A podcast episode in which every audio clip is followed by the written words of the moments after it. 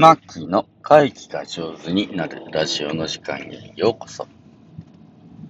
皆さんおはようございます。ファシリテーターの青木マッキーです。このラジオでは毎朝1テーマ10分で会議が上手になるコツを私ファシリテーターの青木マーキーがお届けしております。8月20日火曜日朝の配信です。皆さんお元気でしょうか？僕はですね、えー、昨日、あの、やったあ仕事についてちょっとお話をしてみようかなと思います。ちょっと出先でオンラインのね、えー、仕事をするということ、時々あるんですけれど、昨日はまさにですね、初めてお借りするお宿で、えー、オンラインのね、えー、お仕事だったので、えちょっとドキドキしましたという話ですね。もう背筋がゾッとする話、えでもあります。はい。えー、それは何かと言いますと、あの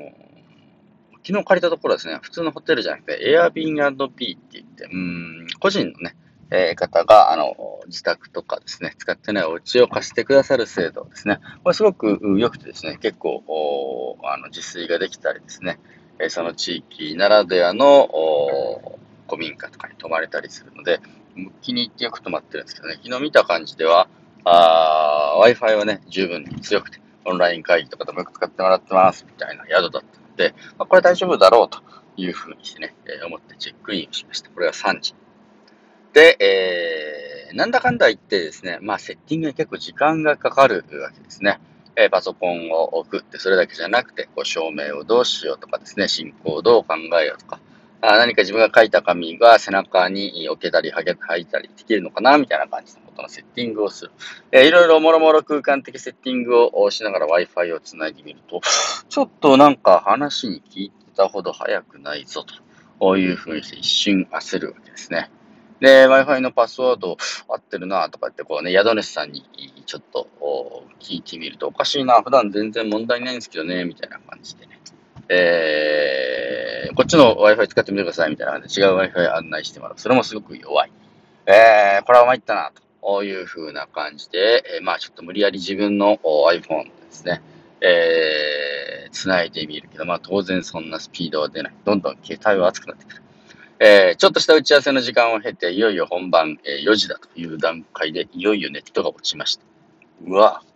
で、昨日はですね、えー、70人ほどご参加いただいて、え、私立の幼稚園のね、えー、先生方、経営者の方々が集まって、えー、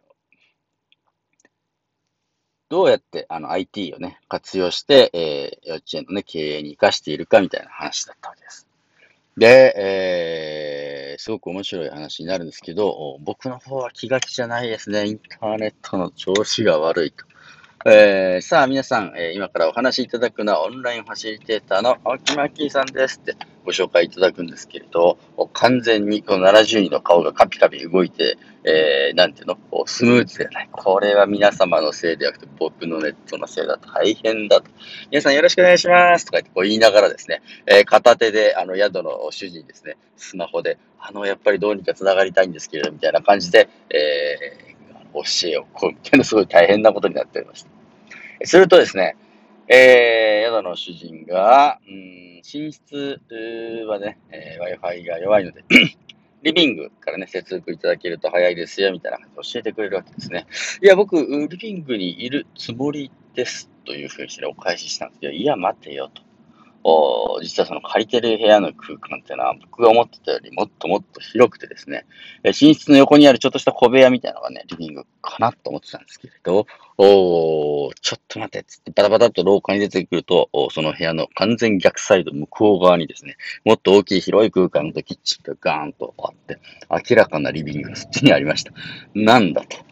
おこっちがリビングだ、みたいな感じですね。えもう、そっち移行すると、ものすごい、ね、スピードの良い Wi-Fi がバンバカ飛んでいて、ね、必死になって皆さんが、あね、えー、ちょっとした、うん、なんていうの、自己紹介とかしてる間にですね、バタバタとお引っ越しをして、そっちで、はい、こんにちは、みたいな感じでやり直すみたいな感じで、うん、ありました。いやー、ゾッとしましたね。あの、大事なお仕事をするときに、まあ、外からつなぐっていうのはね、本当に緊張するというか、うん、ドキドキするもので、えー、あります。えー、前に何回かこれで失敗をしてるんですけど、今回も本当に皆さんにご迷惑をかけてしまって残念というか申し訳ないというか、まあそれでもなんか繋がってね、ありがたかったなと。結果として研修のあの進行内容としてはですね、もうむちゃむちゃ、あの良かったというふうにして お声をいただきました。あの、オンラインでここまで参加型で楽しく喋れたことはなかっ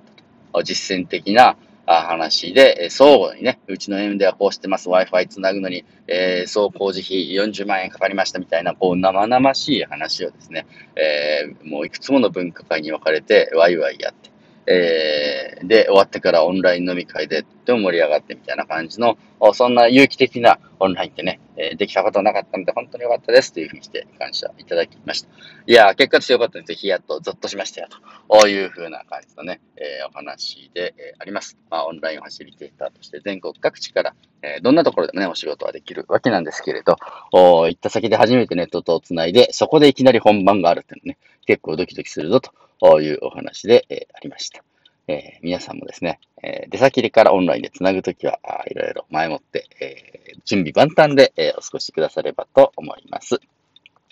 今日も最後まで、え聞いていただいて本当にありがとうございます。皆さんにとって今日ね、良い一日でありますようにお祈り申し上げます。ファシリテーターの秋でした。